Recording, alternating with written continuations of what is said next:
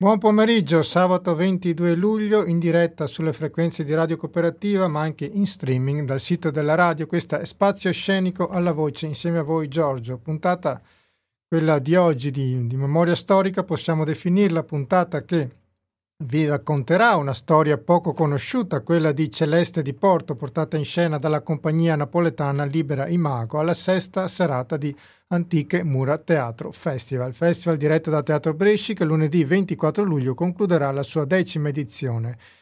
Quello di Celeste è uno spettacolo scritto e diretto da Fabio Pisano e portata in scena dai bravissimi attori Francesca Borriero, Roberto Ingenito e Claudio Boschi, la musica dal vivo di Francesco Sant'Agara. Sopraminata la Pantera Nera, Celeste era una ragazza di 18 anni che negli anni della Seconda Guerra Mondiale, dopo il rastrellamento del ghetto da parte dei tedeschi eh, decide di, di, diventare una delatrice di vendere gli ebrei, una distorsione del male come l'ha definita il regista e drammaturgo Fabio Pisano.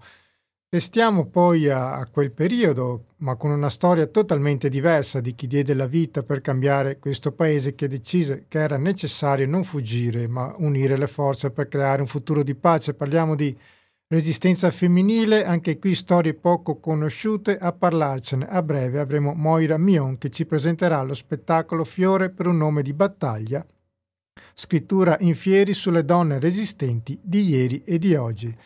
Subito dopo la pausa musicale iniziamo Spazio Scenico. Buon ascolto.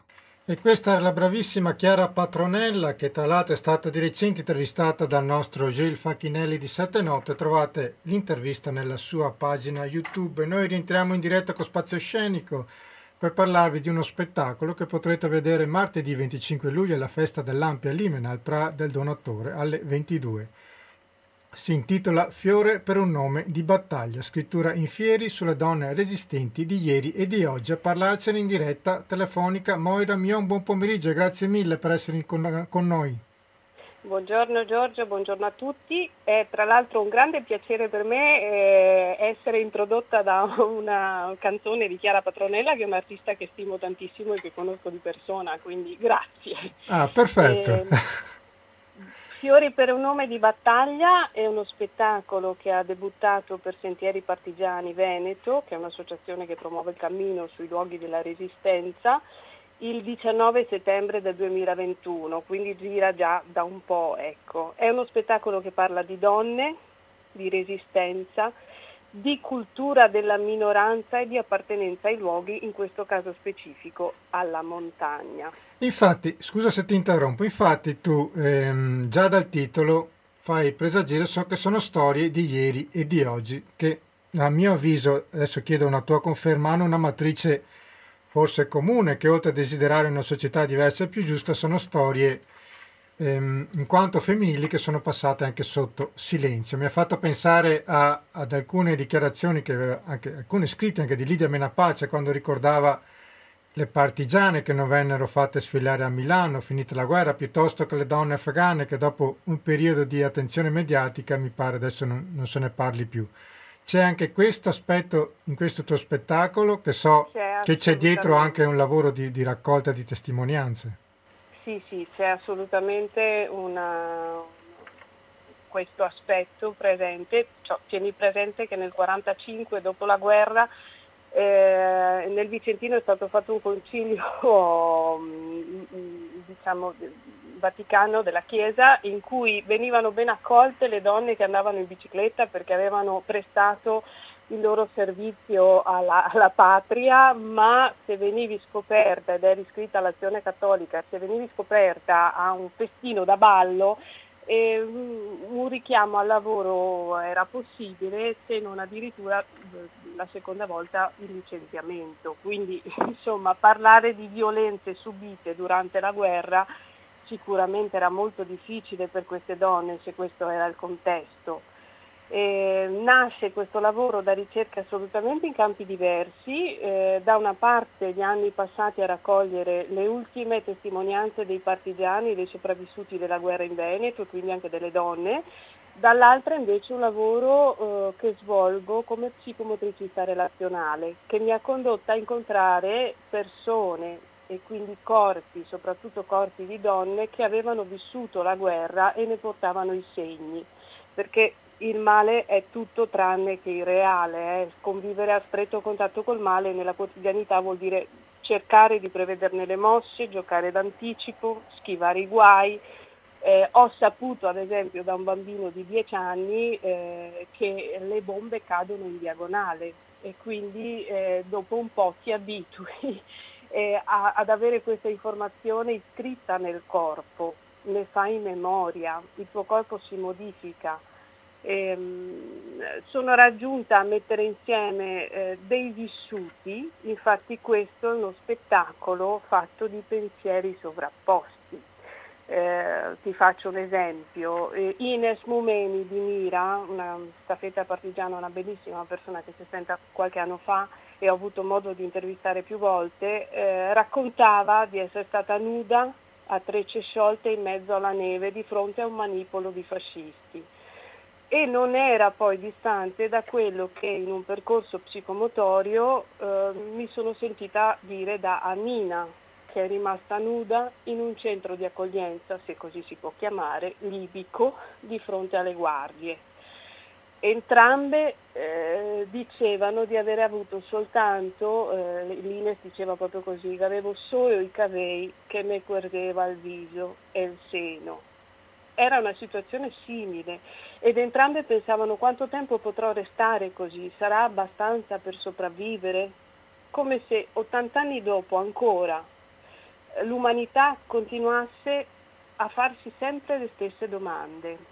Certo. E da questo nasce questo lavoro, insomma, da una sovrapposizione di storie.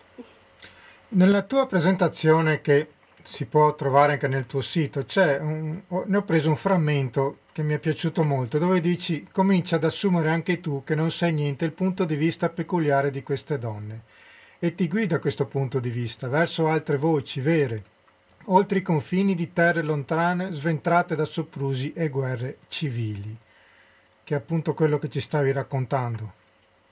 Eh sì, una delle prime affermazioni che mi ha fatto uh, la donna kurda di cui riporto la storia paro paro, insomma, che è una combattente che ha combattuto in Rojava, ehm, una delle prime cose che mi ha detto è stata questa, non è un'infamia ammazzare un assassino. Ora, per citare Rigoni Stern, noi che siamo qui a casa, no? in una casa calda e col ventre sazio, eh, facciamo un po' fatica ad avvicinarci a questo pensiero. Però eh, lei eh, effettivamente era stata rapita e venduta all'età di 16 anni, ehm, è stata due anni eh, con un padrone che le ha fatto di tutto perché tra l'altro lei è una donna esida, una kurda esida che sono state considerate proprio le prostitute del califfato per un periodo, essendo donne molto belle, more ma con gli occhi verdi, quindi questa peculiarità a quanto pare era interessante. E, ehm, e lei ha passato due anni con quest'uomo, poi è stata liberata da un gruppo di combattenti kurde e ha scelto di combattere. Di fronte a questa storia ti chiedi ma io che sto qui, ripeto, in questa casa calda col ventre sazio, che cosa avrei fatto al suo posto? Quindi ti pone di fronte a degli interrogativi abbastanza pesanti, insomma, da un punto di vista etico.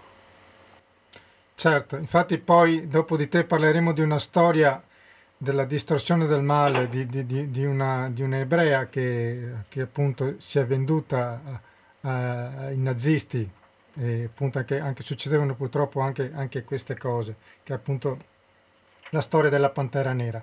E, riguardo a, a, questo lavoro, ehm, presumo sia uno spettacolo di, di, di, teatro di narrazione concentrato sulla parola, so che poi ci sarà comunque anche della musica eh, dove è scritta da te, mi sembra, giusto?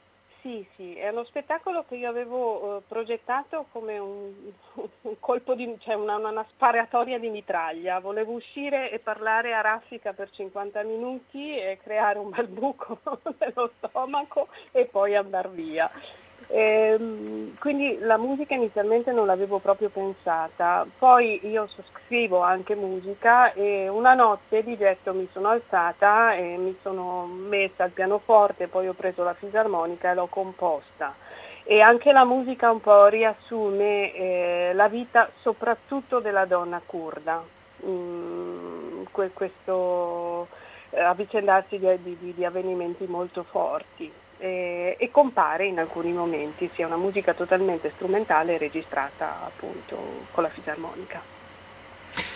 Prima ci parlavi appunto del, del punto di vista di, di, noi che ascoltiamo queste storie. Storie di resistenza ce ne sono ancora oggi, anche oggi in Italia appunto, che dovrebbero secondo me parlare ad una voce sola come, come appunto spesso vediamo individualmente invece e su questo anche noi ne abbiamo delle grosse responsabilità, anche noi che magari ci definiamo di, di sinistra.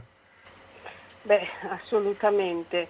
Eh, sai, una cosa a cui ho pensato eh, proprio mentre mh, mm, ero presente a una manifestazione per la pace, mh, mm, quindi di recente, eh, è che mi sono fermata a un certo punto in mezzo alla piazza e mi sono detta ma cavoli, eh, io sto qui a manifestare, ma se non parliamo di disarmo e se non andiamo veramente a toccare que- quelli che sono i temi eh, necessari e urgenti che portano alla pace, mi sembra che sia quasi eh, surreale la mia presenza oggi.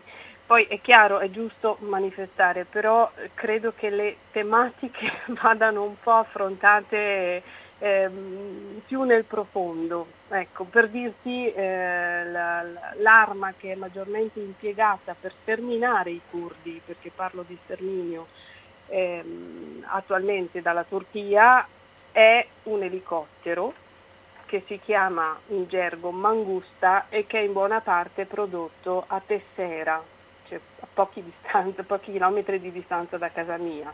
Questo mi dà abbastanza da pensare, io che cosa sto facendo per entrare dentro questo meccanismo e eh, capirlo un po' meglio. Sì, diciamo che la resistenza va, eh, non ha una data di scadenza, ecco, mi viene da dire questo. Eh, le storie di resistenza ci sono e devono essere costanti. Ok, eh, è uno spettacolo che porterai anche nelle scuole o se ci sono anche altre date venete che ci vuoi ricordare? Eh, la prossima data eh, sarà dopo questa della pasta asciutta antifascista, sarà proprio a Montaner d'Italia, che è un paese al quale io sono molto affezionata e, e dal quale derivano molte storie. E, è il paese eh, che ha avuto eh, Don Galera, no? Don Faè e, e la sorella Gio, Giovanna ad alimentare diciamo, quello che fu lo, lo spirito antifascista è il primo paese eh, dal quale i partigiani partirono per andare in Cansiglio. Eh, qui ho raccolto delle storie e tra l'altro il mio spettacolo comincia proprio con una storia di una persona di Montaner che è Marcello, Marcello Campian, che eh, a 13 anni eh, stava mungendo le vacche nella stalla ed è rimasto, l'hanno legato insomma, mani e piedi a una grata della finestra. E quindi sì, l'8 settembre, data tra l'altro simbolica, eh, sarà a Montanero. Al momento poi mh, mm, questo spettacolo avrà un momento di, di, pausa perché il 24 settembre invece sempre per Sentieri Partigiani a Malga Ceresera eh, uscirà un lavoro su Ida Dalser, la prima sedicente moglie di Mussolini eh, che ha finito la sua vita in manicomio e, e anche il cui figlio ha finito la vita in manicomio. Insomma quindi una storia di regime. Ok, Maria, avremo modo di, di, di, risentirci allora per parlarne. Io, Moria, ti ringrazio. Ricordo martedì 25 luglio alla festa dell'Ampia di Limena al Prada il Donatore, lo spettacolo Fiore per un nome di battaglia, scritture in fieri sulle donne resistenti di ieri e di oggi. Quindi ci vediamo martedì e grazie di cuore. Grazie mille Giorgio, grazie a tutti. Ciao. Ciao, buon pomeriggio. Ciao. E noi facciamo una pausa musicale e ci sentiamo fra pochissimo. E questa negli Estra con la voce di Giulio Casale, Estra che stanno per tornare con un nuovo album dopo moltissimo tempo. Questo era Veleno che resta, uno sguardo, uno sguardo amaro su una società obbligata alla felicità e all'apparire. E un grande intellettuale che denunciava diversi anni l'omologazione della società era per Paolo Pasolini. La scorsa puntata abbiamo ascoltato un frammento dell'intervista a Giacomo Rossetto e la sua stupenda lezione spettacolo intitolata Ferocemente essere Pierpaolo Pasolini, portata in scena alla quinta serata di Antiche Mura Teatro Festival, un percorso a tappe che parte da quella tragica notte all'idroscalo di Ostia, ripercorrendo a ritroso la vita di uno degli intellettuali più importanti del Novecento. E oggi ascoltiamo l'intervista completa, visto che l'altra volta ne abbiamo ascoltata solo un frammento. Giacomo Rossetto, Antiche Mura Teatro Festival. Buon ascolto. Ascoltatori di Radio Cooperativa, siamo alla quinta serata di Antiche Mura Teatro Festival, siamo in compagnia del direttore artistico Giacomo Rossetto, noto attore. Questa sera è andato in scena con ferocemente essere Pierpaolo Pasolini. Innanzitutto grazie. Grazie mille a voi. Grazie dell'invito al festival. Grazie a voi, siete ormai la radio unica del festival da dieci anni, quindi è sempre un piacere avervi, avervi ospiti. Allora, una nota sul festival te la chiedo, decima edizione di Antiche Mura, festival come ogni anno molto atteso dal pubblico, dove molti attori e compagnie da tutta Italia, tanto vi contattano per venire qua, festival ormai è molto molto conosciuto, una cosa che ogni anno mi dicono gli attori che vengono qua e che riconoscono la straordinaria forza che arriva dal pubblico oltre che notevolmente numeroso, molto attento e partecipe, con una presenza alta di giovani. Quindi non è più una sorpresa ormai. No, no, no, noi ormai il nostro pubblico è affezionato, affezionatissimo, è sempre in crescita e vediamo anche noi negli ultimi, negli ultimi anni tantissimi ragazzi dai 16 ai 19 anni che hanno voglia di teatro, perché ogni tanto si pensa che il teatro sia una cosa che interessa solo agli adulti, invece i ragazzi hanno voglia di, di fare teatro perché gli è mancato tanto un momento di condivisione dopo i due anni della pandemia esatto. che sono stati devastanti soprattutto per i ragazzi, i ragazzi hanno voglia di, di, vedere, di vedere, spettacoli e il pubblico è, ammetto che è il motore trainante di questo festival, cioè quando si recita davanti a un muro di persone, eh, vedere tante persone ti porta, ti porta una, grande, una, grande, energia sul palco, quindi sono assolutamente in linea con i miei colleghi che dicono questo.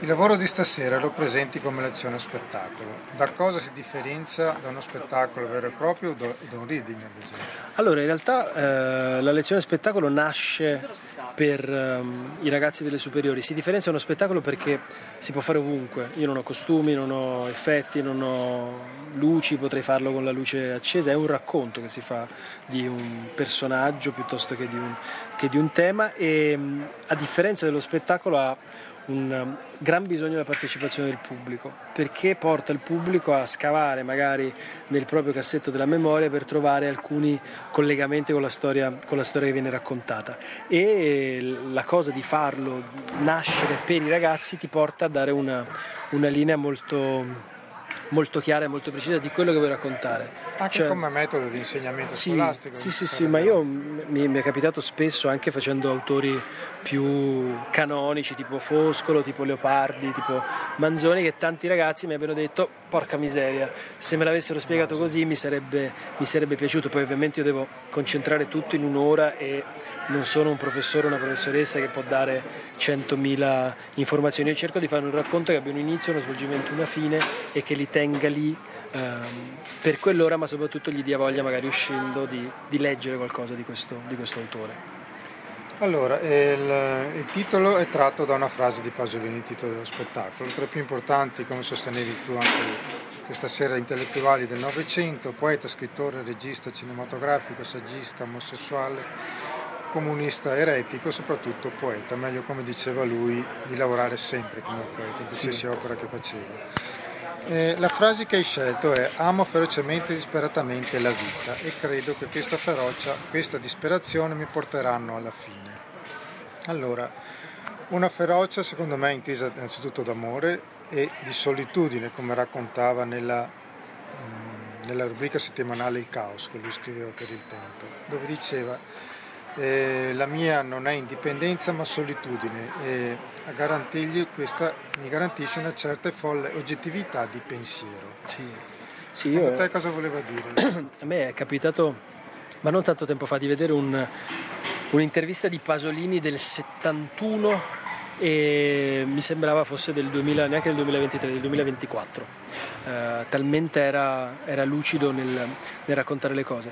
Lui ha vissuto assolutamente con, con ferocia la vita perché l'ha, l'ha, presa a morse, uno che veramente l'ha, l'ha, mangiata la vita, aveva una grande voglia di uh, conoscere, di incontrare e di dire. Perché Pasolini parlava conoscendo le cose, parlava dei ragazzi, della condizione dei ragazzi, soprattutto le borgate, perché conosceva le borgate e, e poi era ferocemente solo. Aveva questo rapporto bellissimo con la madre, con Laura Betti, con Ninetto Davoli, però poi alla fine rimaneva da solo Pasolini. Eh, rimaneva da solo perché non era, non, non era, pronto lui per il tempo che viveva, ma il tempo eh, non era pronto per Pasolini. E quindi certe cose che diceva Pasolini mettevano magari un, un muro tra lui e gli altri e, e questo muro lo faceva sentire tremendamente solo, però nella sua solitudine aveva anche la sua forza. Uh, cioè Pasolini, il fatto di essere così ferocemente solo, eh, non solitario, perché gli piaceva stare con le persone, ma così ferocemente solo, secondo me gli dava una, una capacità di analisi e di, di, visione del mondo molto, molto chiara e molto precisa. E questo lavoro inizia dalla morte di Pasolini ehm, all'Idoscalo di Ostia. La scena del delitto, raccontata dal giornalista Padellaro che ho visto su un'intervista, dice che eh, la scena è stata cancellata immediatamente, lasciata libera alle curiosità di tutti, forse per superficialità, sciatteria o altro. E appunto si sono cancellate le sì. tracce di, di questo. Mentre c'è una canzone scritta a quattro mani da due giganti di Andrea e Massimo Bugola che in un verso dicono questa è una storia macchiata di nero, una storia da basso impero, una storia mica male insabbiata, una storia sbagliata. Tu dalle informazioni che hai, che, che idea ti sei fatta? Eh, allora, secondo me non, cre- beh, non, credo ovviamente che l'abbia ucciso Pino Pelosi. Eh, non so se c'entri il film, presu- cioè il furto delle pizze di Salolo 120 giornate di Sodoma. Credo che Pasolini sia stato ammazzato con, o come causa di un pestaggio che qualcuno voleva dargli una lezione perché quelli erano anni, comunque non dobbiamo dimenticare, erano anni, anni terribili e molto, molto, violenti con cui non abbiamo mai fatto i conti. Ehm, credo che una volta morto Pasolini tantissime persone abbiano tirato un respiro di sollievo. Uh, perché poteva, così smetteva di dire le cose che comunque urtavano le persone. Cioè noi ricordiamoci che avevamo eh, la democrazia cristiana, avevamo tutti. Tremendo, mm, quindi secondo me qualcuno ha tirato un grandissimo sospiro di sollievo. E il fatto di uh, aver cancellato le tracce è anche, secondo me, l'ultima mancanza di rispetto al corpo di Pasolini. Cioè, quando è morto Pasolini comunque hanno lasciato che la gente andasse lì col cane, esatto. andasse a buttare l'immondizia, perché tanto, eh, come disse, non mi ricordo se era un, un giornalista o un, um, un, esponente delle forze dell'ordine, disse vabbè è morto un altro frocio, questa è stata la, la chiusa sulla morte, sulla morte, di Pasolini. E invece abbiamo perso quello che diceva Moravia, cioè il più grande intellettuale del Novecento, abbiamo perso una persona che sapeva fare tutto ad altissimi livelli, cioè scrivere, dirigere, Uh, I film di Pasolini, il lavoro che faceva Pasolini sui costumi, sulle scene, uh, è stato un lavoro incredibile e che, e che secondo me è poco, è poco, considerato. Prima è venuto un ragazzo di 16 anni che mi fa di Pasolini non se ne parla, ma non è che non se ne parla a scuola, non se ne parla proprio. Cioè il 2 eh, novembre noi non facciamo mai un servizio al TG parte rarissimi casi, direi storia, magari Paolo Mieli che ricorda, ma non ricordiamo mai Pasolini. È come se la morte di Pasolini avesse segnato un'epoca, è finito Pasolini, vabbè. Eh, invece è, è, tuttora vivo, perché se uno legge gli scritti corsari di Pasolini, sembrano scritti oggi, per domani.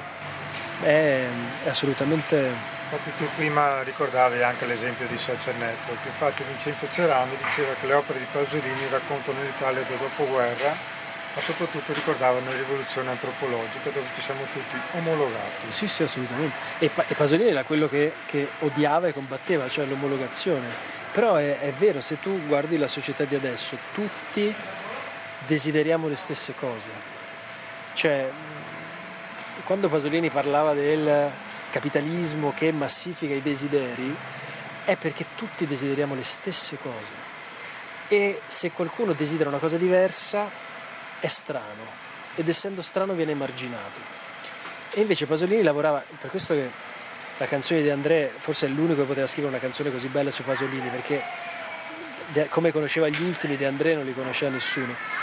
È stare con quelli che vengono considerati strani che arricchisce, specie chi fa uh, del proprio lavoro la scrittura, il cinema, la musica, uh, se no poi i prodotti diventano tutti uguali. Se tu prendi la musica di adesso, sono tutti uguali, non riesci a distinguere chi sia l'autore di una canzone piuttosto che un'altra ed è impensabile perché eh, anche negli anni 70 con gli stessi accordi, gli stessi strumenti, i Rolling Stones facevano una musica e i Beatles ne facevano una diametralmente opposta. Ma soprattutto i testi parlano di devo avere successo. Capito, avere è, è, sempre quello, tu ambisci sempre a quello, ma lo vedi, lo vedi anche, proprio abbiamo, abbiamo, come dire, desertificato anche il desiderio dei bambini. A me capita di fare i laboratori ai bambini delle elementari e quando chiedi cosa vuoi fare da grande, ti dicono lo youtuber l'influencer. Nessuno vuole fare l'astronauta, neanche sanno cosa sia l'astronauta. E quindi abbiamo desertificato i desideri delle persone e, e li abbiamo portati a pensare di avere dei desideri, ma i desideri sono gli stessi per tutti. Dello stesso partito comunista. Uh, sì, sì, per l'indegnità morale proprio. Però nonostante lui aveva detto io resto comunque comunista, certo, malgrado voi. Certo suo ideale. Sì, sì, era, era, oltre, non aveva bisogno di un'etichetta o di una tessera Pasolini. Per... Tra l'altro insieme, penso anche un altro grandissimo come Giorgio Gaber. E come no. Avevano una visione del futuro pazzesca. Anche Gaber è un altro che se tu senti le canzoni sembrano scritte, sembra che vengano dal futuro, ma sono pochissimi quelli che fanno sta roba. E la scorsa volta del Ticabuna insieme a, a Gianmarco Busetto tra l'altro dice l'unico poeta italiano che veramente legge il Pasolini, sì. anche se l'ha scoperto tardi. E, e, parlavate dell'impoverimento del linguaggio sì.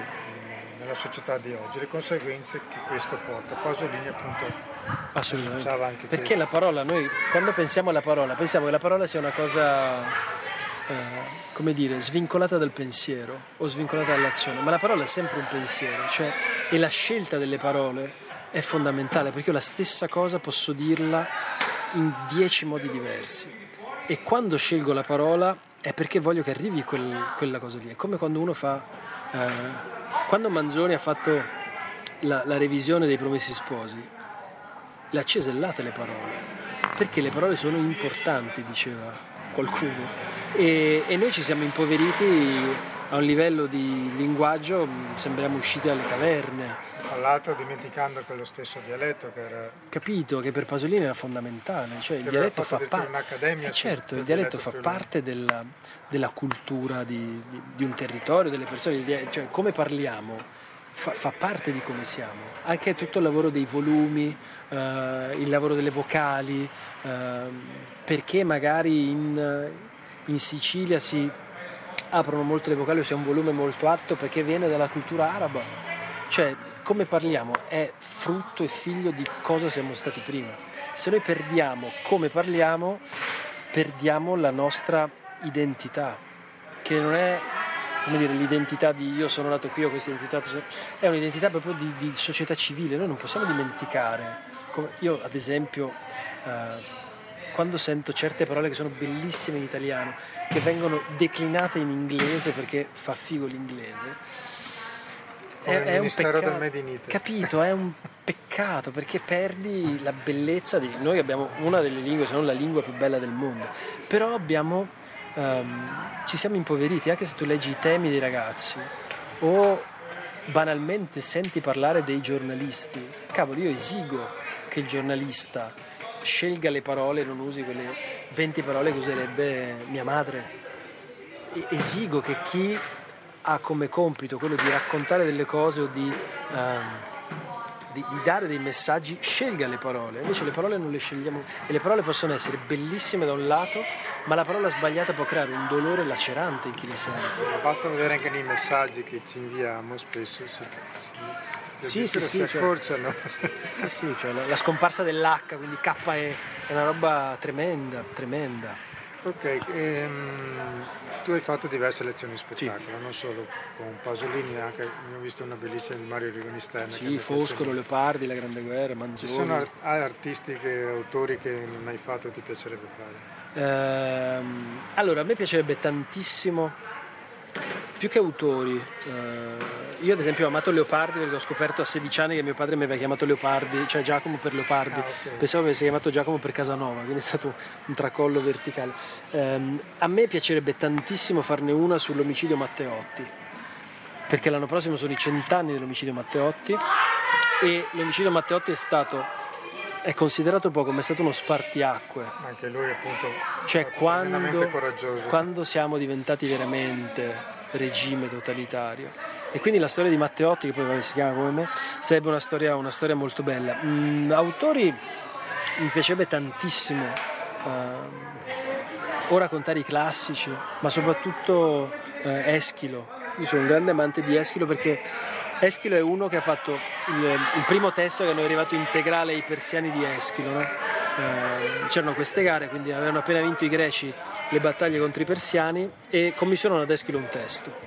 E chiunque, col committente che ha vinto, avrebbe scritto un testo dal punto di vista dei vincitori. Invece Eschilo inverte il paradigma, lui la racconta dal punto di vista degli sconfitti. Quindi fa un lavoro sull'empatia, che è una cosa che noi abbiamo perso, cioè sentire con gli altri ed è il motivo per cui la gente dovrebbe andare a teatro, fare teatro, ehm, perché l'empatia è la cosa che ti, ti, ti permette di, se io sento che una cosa a te può far se tutti vivessimo col pensiero di non far del male agli altri, ma non servirebbero neanche più le leggi, ci autoregolamenteremmo da soli. Perché? Perché se sento il tuo bisogno, la tua esigenza, eh, so già cosa non fare per, farti, per non farti del male. Il 24 luglio tornerai nuovamente in scena per la chiusura del festival con una valigia dell'attore sì. e si chiuderà con uno spettacolo questo sì. diverso e volevo chiederti un viaggio tra parole e musica alla riscoperta di grandi autori. Sì, lì ho due musicisti bravissimi, sono Emanuele Briani e Giacomo Cleva che mi accompagnano ormai da dieci anni che faccio questo spettacolo, è, è un omaggio ai grandi autori del teatro, del teatro, comico, quindi c'è Paolini, c'è Proietti, c'è eh, Paolo Rossi, ci sono tante cose mie, c'è Stefano Beni, proprio um, come dire, una serata non tutte le serate bisogna la valigia forza. cosa rappresenta? La valigia è il bagaglio che noi abbiamo facendo gli attori, perché quando vai in tournée fai la valigia, ma la valigia è tutta una serie di pezzi, di frasi, di libri che ci siamo letti e che ci accompagnano sempre.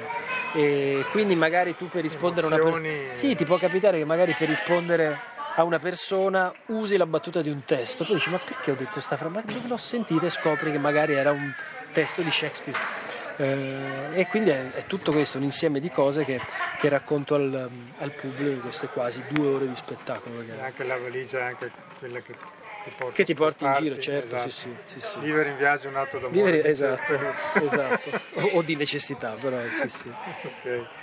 E, ehm, se ci vuoi ricordare, visto che questa andrà in onda sabato, ci vuoi ricordare le prossime date del sì. festival, le tue, io qualcuno l'ho segnata. 19 sarai a Milano, alla Villa Vera con Borsellino. Con Borsellino è l'anniversario della strage di Via D'Amelio. E con la visitatore 20 luglio a Martellago. A Martellago, esatto. Poi Borsellino continua, poi c'è Arbeit il 19 luglio a Piazzola sul Brenta, eh, ad agosto saremo in Calabria a fare uno spettacolo nelle celebrazioni della, della, morte del giudice Scopelliti a Campo Calabro.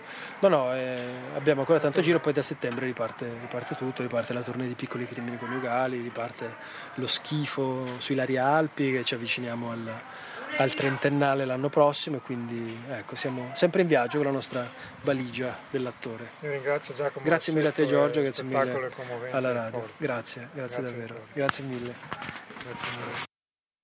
E noi rientriamo in diretta con Spazio Scenico dopo Giacomo Rossetto. Andiamo velocemente alla sesta serata di Antica e Muro Teatro Festival che lunedì 24 luglio chiuderà appunto la sua decima edizione sempre con Giacomo Rossetto con uno spettacolo divertente La valigia dell'attore, quindi non mancate Lunedì 24 luglio a Cittadella, Antiche Mura Teatro Festival che chiude la decima edizione. Da parte mia è stata una gioia grandissima essere stata ospite di questo festival, molto seguito, coraggioso, spettacoli di altissima qualità come sempre. E, dicevamo, alla sesta serata ho intervistato la compagnia napoletana Libera Imago, che ringrazio e saluto. Lo spettacolo si intitola Celeste Soprannominata la Pantera Nera, Celeste era una ragazza di 18 anni che negli anni della Seconda Guerra Mondiale, dopo il rastrellamento del ghetto a Roma da parte dei tedeschi, decide di diventare una delle attrici di vendere gli ebrei. Un'umanità, quella di Celeste perduta a causa dell'antisemitismo, è portata in scena dai bravissimi attori Francesca Borriero, Roberto Ingenito, Claudio Boschi e la musica dal vivo di Francesco Sant'Agata. Noi allora ci ascoltiamo la compagnia Libera Imago, sesta serata Antiche Mure Teatro Festival. Buon ascolto.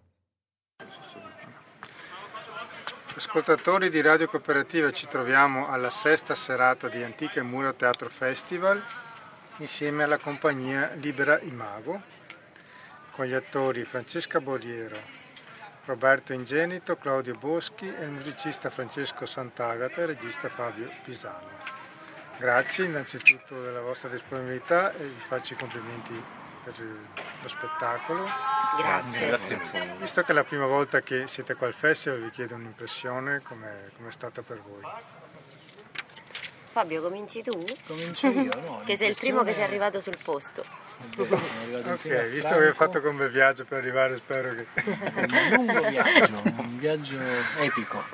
Sì, siamo arrivati con Franco, Nappi e Francesco Sant'Agata e l'impressione è straordinaria perché è un posto molto bello, è un luogo veramente interessante per poter fare uno spettacolo all'aperto che non è mai semplice. Poi è un pubblico tra l'altro molto giovane qua che, che è un po' insolito. Pubblico molto giovane, pubblico numerosissimo.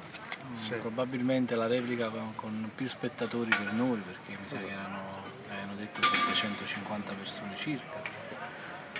Dunque l'impressione è tutta positiva. Ok, allora questa sera avete portato in scena Celeste, che è appunto scritto da, da te Fabio, e ha vinto il Festival delle Due Sicilie nella sezione miglior spettacolo, miglior regia e miglior compagnia e ha vinto il Festival della Resistenza, ventesima edizione organizzato da, dal Museo Fratelli Cervi.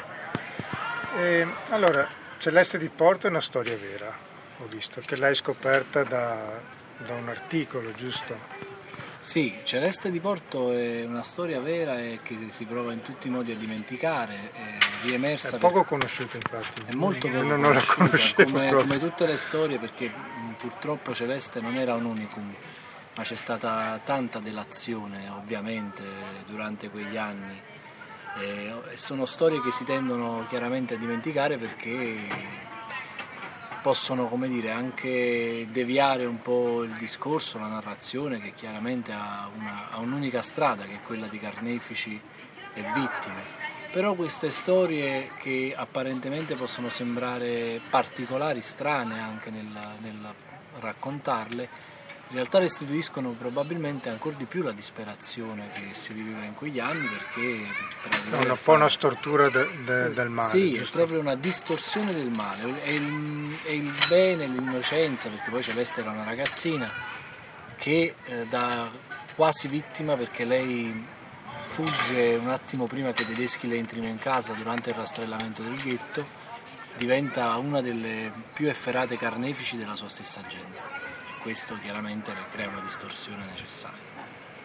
Ok, tu Francesco in un'intervista hai detto che pur trattandosi di un personaggio molto controverso e oscuro, quello di Celeste è stato il ruolo che fino a questo momento mi ha dato più di tutti da lavorare eh, su molteplici livelli. Uh-huh. Cosa vole, tra l'altro a livello epidermico e cavernoso, cosa volevi dire?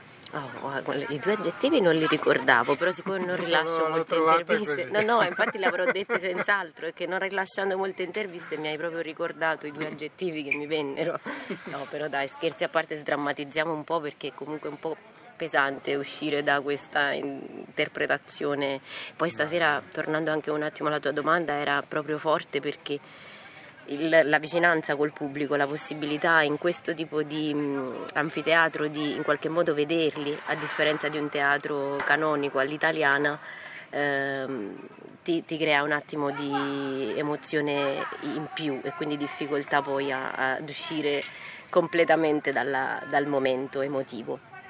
Volevo dire però con queste parole molto semplicemente che Uh, non è eh, legato chiaramente al personaggio di Celeste di Porto um, il, mio, il, mio, stato d'animo, um, ma parlavo proprio da un punto di vista attoriale okay. del mestiere, del, dell'artigianato attoriale che in questo um, modo ha veramente tanti spunti per poter uh, lavorare. Grazie. Da molte... Gentilissimo. Siamo la luce. da molte possibilità, uh, puoi indagare tante cose, puoi eh, fare un esercizio non tanto di stile perché quelli li evitiamo, è proprio la nostra politica e poetica di compagnia, lavoriamo in maniera molto diversa dal, dal rappresentare. Ci fate eh, questa sera non avevate scenografia, era un lavoro totalmente fisico il vostro, giusto? Sì. sì. Quindi l'obiettivo è raggiunto per me attrice nel momento in cui riesco a trarre fuori da quel lavoro e quindi in questo caso da questo personaggio molteplici sfaccettature di quella che è la mia indagine eh, sul palco. Quindi eh, mi, mi, mi, si è posta a servizio ecco, questa, questa, storia. Questa, questo... Tu come l'hai vista personalmente Celeste? C'è un, un annullamento proprio a livello umano di, suo? Uh, uh, beh, un annullamento. Che è un po' anche io... quello che, che, volevano i nazisti, no? Quello de... Sì, infatti, guarda, qua, questa è una riflessione forse non dico ulteriore perché veramente negli anni noi abbiamo indagato eh, tante possibilità perché poi la storia ci restituisce dei fatti ma tanti magari si perdono quindi comunque è poi anche il nostro lavoro quello di farci anche degli, ar- degli altri scenari. Questo che dicevi, quello probabilmente della volontà del nazista stesso di eh, indurre ad una cosa del genere, quindi è un'altra visione ancora no, di tortura di questo popolo ehm, è un aspetto. Quello che, ha, che mi ha eh, fatto riflettere però e, e, che mi è stato anche necessario nella fase di lavorazione perché altrimenti mi sarebbe umanamente venuto spontaneo giudicarla come tutti noi, eh, è la possibilità di, di contestualizzare e di allontanarsi da, appunto da questo giudizio, quindi di provare a pensare non in quanto celeste di Porto, sapendo oggi dal 2023 tutti i trascorsi e la storia che ci viene restituita poi, ma mettendomi con un gioco abbastanza complesso psicologicamente a 20, 30, 40, 50 anni prima, quindi sostanzialmente in un tempo in cui tutto quello che è stato non mi è noto.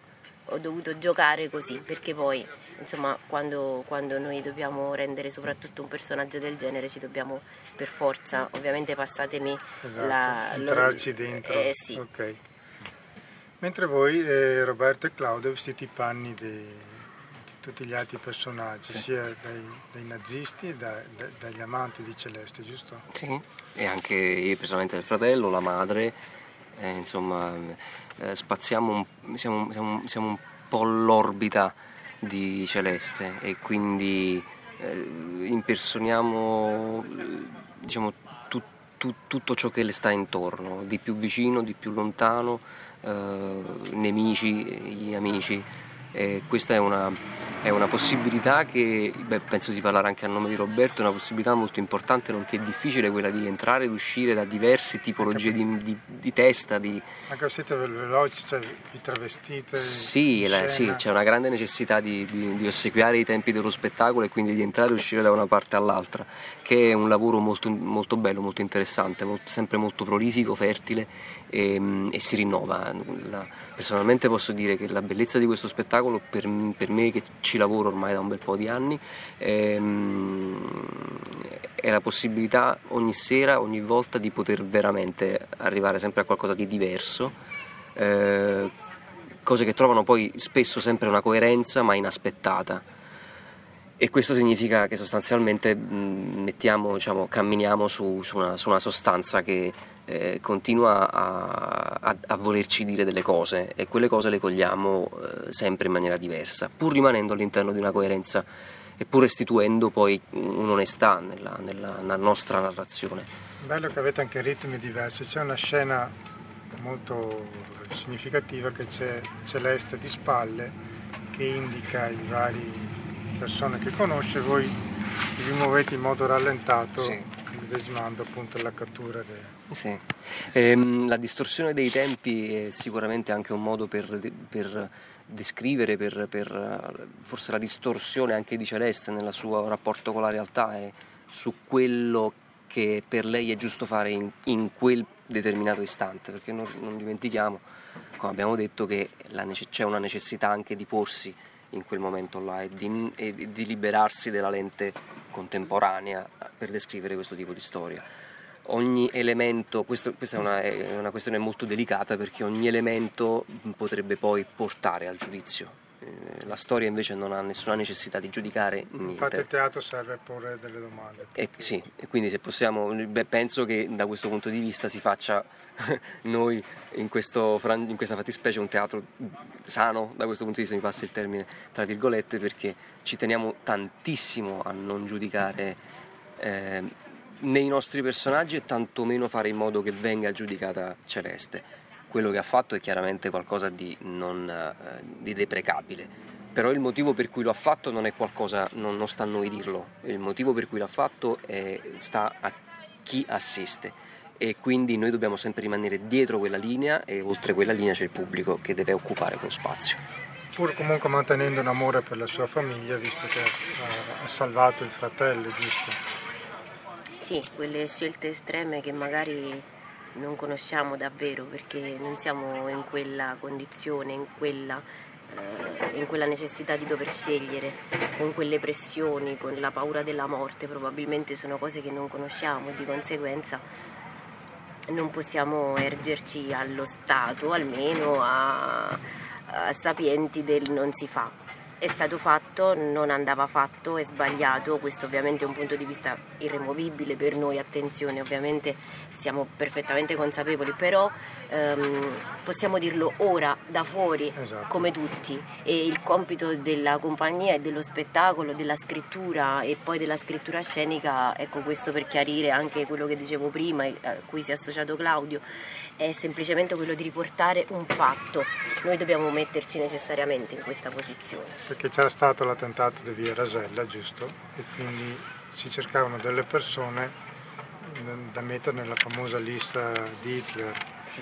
Che per la russa erano dei, dei musicisti in eh, pensione. Esatto. Esattamente. e appunto c'era questo um, Anticoli Lazzaro, giusto che era un pugile sì. che ha lasciato una testimonianza anche, che è stata cancellata, ho letto. Anche sì. quello è stato un atto gravissimo. Vabbè, Queste sono le è cose. È stato un atto eh. gravissimo, ma molto, molto, usuale per la nostra storia. No? La nostra storia viene sempre ridipinta. Noi ci, ci pittiamo sopra le nostre, le nostre, cose, che è un po' la metafora di mettere la polvere sotto il tappeto. Mm. Esiste ancora oggi questa barbara usanza, soprattutto da parte di, di chi. Di, coloro i quali comandano o dovrebbero comandare un paese. E, ed è l'unica testimonianza quella incisa nel muro della cella 306 del carcere di Regina Ceri, terzo raggio, che in realtà Celeste ha contro, perché poi durante il processo era un, la famosa parola mia contro la parola tua, quindi c'era chi l'accusava e lei si difendeva. E non c'erano prove concrete, tanto che lei non viene assolutamente ehm, eh, condannata per delazione, ma viene condannata per furto, perché le viene trovata addosso della merce, dei gioielli che eh, gli ebrei avevano pagato da, per non essere denunciati. E quindi sì, quella era, quella era, qualcosa di molto importante e mi pare alla fine degli anni 90, se non vado errato nel 97, ma non ho, non ho certezza di questo, la, i lavori di ristrutturazione cancellarono in maniera incredibile. Almeno avere fatto una foto. C'è una foto, ah, okay. ma purtroppo non è più reperibile, cioè nel senso è una foto che poi noi abbiamo avuto anche il grande onore di parlare con i discendenti diretti di Anticoli, con la, con la nipote di Anticoli, ah, okay. che, ha, che, ci ha raccontato di avere questa foto, e, insomma adesso ce l'hanno a casa da qualche parte perché non si trova più perché in realtà era presente sul web ma c'è stata una diretta volontà della famiglia di Porto di cancellare quell'immagine, quindi è una lotta contro l'oblio. E poi ci sono le musiche dal vivo di Francesco Sant'Agata e tra l'altro tu registri i suoni dal vivo anche, visto? Li registri e li, li fai sentire? Sì, sì, sì, io in questo spettacolo utilizzo ampiamente la tecnica, l'utilizzo di loop, quindi registro Io l'ho vista usare fasi. da Erika Mu e da te. Grande. No, devo dire che è un periodo in cui è abbastanza diffuso, anzi io sono in una fase Ah, in cui me ne sto anche un po' allontanando, devo essere sincero, però è sempre molto interessante perché ti costringe a pensare la musica in maniera molto verticale più che orizzontale, no? come si potrebbe pensare di solito, no? come una successione armonica, quindi più che come una successione armonica è come una sovraincisione di diversi elementi. Ma le scelte le hai fatte in base al testo? Come hai scelto? Sì, le- allora, le scelte, le scelte delle canzonette sono- partono dal testo. Eh, infatti Ok. Fabio si è, inventato quest- si è inventato questa passione di Celeste per la canzonetta e ha inserito proprio nel testo queste, uh, queste canzonette. Però poi ci è sembrato nel riproporre lo spettacolo più interessante uh, deviarle, nel senso l'idea era un po' uh, attra- farle- è come se attraversassero una lente, diciamo così. Quindi ci sono le canzonette per come sono, queste canzonette vengono un poco, come dire, distorte cercando di immaginare, di immaginando anche di, come dire, di restituire il personaggio di Celeste, quindi in qualche modo è come se fossero delle canzoni um, filtrate dalla personalità di Celeste. In un certo senso questo è stato un po' quello che poi ovviamente potrebbe non essere uh, percepibile, però un poco questo è stato il presupposto. E dall'altra parte, come visto in scena, c'è soltanto una sedia. L'idea era anche di utilizzare queste musiche per creare un ambiente. Anche quindi- musiche tue o solo... Uh, c'è un misto. Uh, diciamo che molto spesso parto da queste canzonette per andare a finire in tutt'altro. Uh, come hai sentito, in genere la canzonetta la presento a inizio scena, poi si evolve con, con i gruppi, con la sovraincisione, eccetera, eccetera, e, divi- e diventa parte uh, della scena stessa. In questi casi diventa un lavoro originale. Come originale anche la riscrittura, abbiamo preso insomma, lo stornello eh, di cui ci può parlare ampiamente Fabio, ehm, che praticamente in cui eh, Celeste di Porto veniva accusata, im- lo- ho preso quelle stesse parole che ho musicate, che ho, ri- che ho riscritte musicalmente. Ok, immagino che il premio della Resistenza del Museo Cervi sia un premio importantissimo per voi. Che significato Sì. ha per voi? Per noi è stata una gioia immensa perché a parte che Ecco, il Museo Cervi è il museo di memoria. è il museo della memoria dei sette fratelli Cervi, figli di Adelmo Cervi, insomma, e credo io personalmente, ma penso che sia condivisibile attraverso tutta la compagnia, anche, anche Franco, che credo sia uno dei tre posti più importanti d'Italia. È sicuramente uno dei luoghi in cui bisognerebbe fare un pellegrinaggio almeno una volta l'anno, in cui bisognerebbe passare del tempo per capire perché lì si respira realmente l'aria ancora di quel tempo. E noi l'abbiamo, in realtà è, stata- è stato un rincorrerlo perché, questo festival, perché noi avevamo mandato la partecipazione anche l'anno precedente, però non eravamo stati selezionati e io mh, temevo in realtà che fosse perché apparentemente la storia sembra addirittura quasi una storia antisemita se vogliamo, no? E poi in realtà mh, l'anno dopo, nel 2021, sì, ci hanno selezionato e siamo andati, è, stata- è stato un momento molto bello e addirittura poi vincerlo è stato per noi veramente importantissimo perché, perché si chiude un cerchio, ecco, si compone il puzzle della memoria che ha anche pezzi magari che sembrano di contorno e invece poi ti restituiscono l'immagine. No? E per noi è stato veramente forse il premio più importante di compagnia, sicuramente non è, dire, non è sicuramente un premio primario, diciamo, nazionale, ma per noi resta... Per, lo- per lo spettacolo sì. Sì, per lo spettacolo è, simbolo- è- è- è probabilmente il premio più Importantissimo. importante. Non c'è il premio più importante di quello. Ok, io ringrazio allora Francesca Boriero, Roberto Ingenito, Claudio Boschi, Francesco Sant'Agata e Fabio Pisano, compagnia Libera Imago. Complimenti, grazie di cuore per la vostra disponibilità e buona tournée allora. Grazie. Grazie, grazie, a presto. Grazie mille. E noi rientriamo per i saluti finali. Ringrazio la compagnia Libera Imago, ringrazio Giacomo Rossetto e ringrazio anche Moira Mio e ringrazio soprattutto voi all'ascolto. Vi auguro un buon pomeriggio in nostra compagnia e sostenete Radio Cooperativa se potete. Grazie di cuore, alla prossima.